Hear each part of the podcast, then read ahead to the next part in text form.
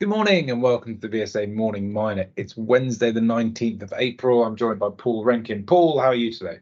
I'm well, thank you. How are you? Yep, all good, thanks. Um, quite a bit more news than yesterday, so um, let's dive straight in. Uh, Q1 results from Antofagasta. What are the um, highlights there, please?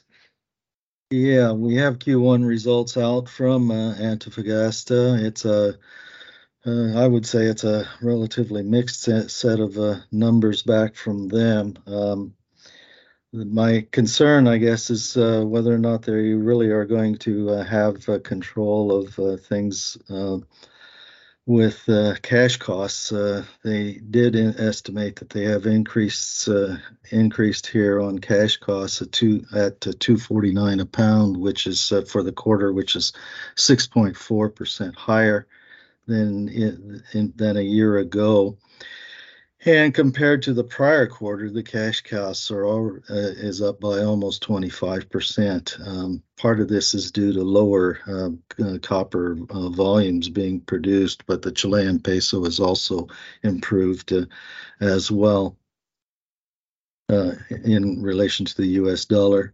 Uh, gold production for the company was at 42,000 ounces, which is about 10% higher, so that helps offset some of that.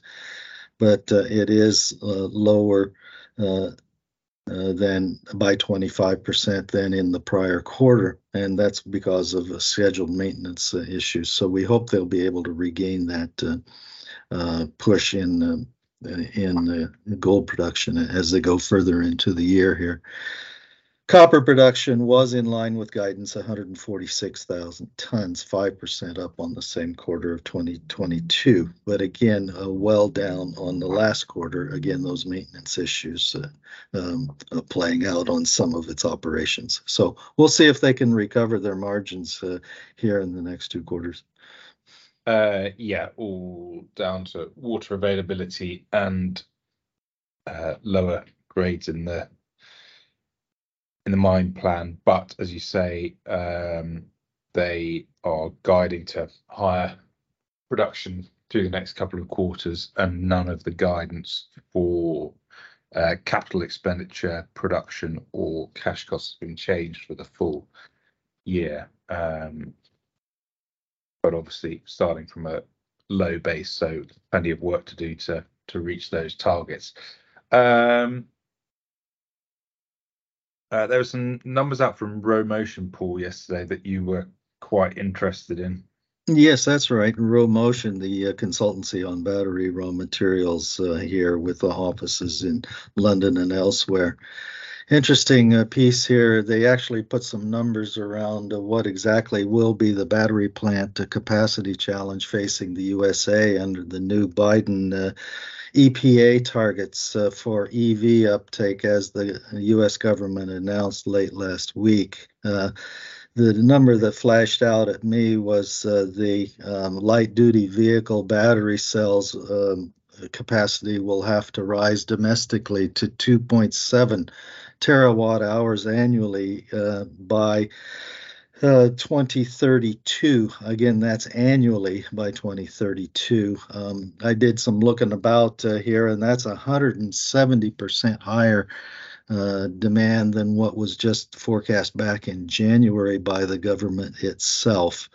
And uh, it uh, certainly means that uh, there is a very robust market in North America then for anything, any kind of a lithium deposit, and particularly a U.S one that would be eligible for that uh, uh, financial uh, and permitting assistance under the Inflation Reduction Act. Um, but uh, I guess I have to say, yeah, lithium is one thing, but the what is this is uh, hiding in the background is the more um, um, problematic issue of reaching these targets, and that's there just isn't nearly enough graphite, battery grade graphite, in order to uh, meet that demand at the moment. Okay.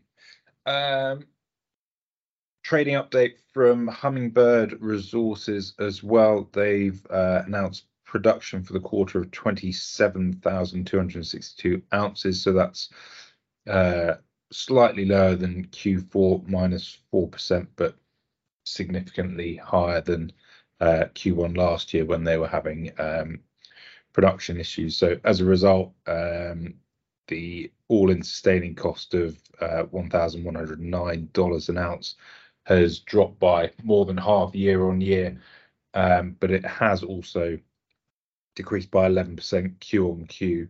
Um, given that the production numbers are slightly lower, the grades are slightly lower, um, and the tons are slightly lower, it does look that like most of that reduction in AISC has probably come from um, lower capital spending. Although in this trading update, I don't think the split between cash cost and AISC has been broken out. Nonetheless, though, it's still a significant improvement on what's happened in the in the previous quarters. Um, that said, they're still guiding to 1,500 as an average for the full year, so looks like there might be some higher spending in the quarters to come, um, with guidance still of 80 to 90,000 ounces for the for the year. Kouroussa still on track. Um, mining started, and first gold pour is due for end of Q2. Um, share price has increased um, quite significantly on the back of the gold price going above $2,000 an ounce. But it's still some way from where it was uh, previously and still at 70 million market cap. If they can achieve the full year targets, then that looks fairly cheap still. Yes, and uh, I think uh, investors are really hoping that this Kouroussa development uh, will mean an end to the operational challenges that Hummingbird has always been struck with on their earlier mines in Mali here, because it should turn the company around very nicely if there are if it isn't operationally challenged on the new mine. Yeah. Well, support from that new uh, shareholder should um, provide some uh, comfort and some breathing room there as well. Um, Anything else, Paul? Real quickly, just to say ASX-listed explorer for lead zinc, Rumble Resources, has put out a maiden mineral resource estimate for its Earaheedy zinc-lead-silver project in West Australia. It uh, comes in at 94 million tons, grading 3% zinc plus lead, and 4 grams silver per ton at a zinc uh, 2% uh, cutoff. So it is one of the largest recently found sulfide lead zinc deposits around the world in recent years, but not by no means the only one. And they still have quite a bit of ground yet to drill test along this favorable um, Uh, horizon um, of sediment or stratiform uh, uh, mineralization. So we'll see how it develops as it goes ahead. Okay, good stuff. All right. Thanks very much, Paul. We'll be back tomorrow. Very good. See you then.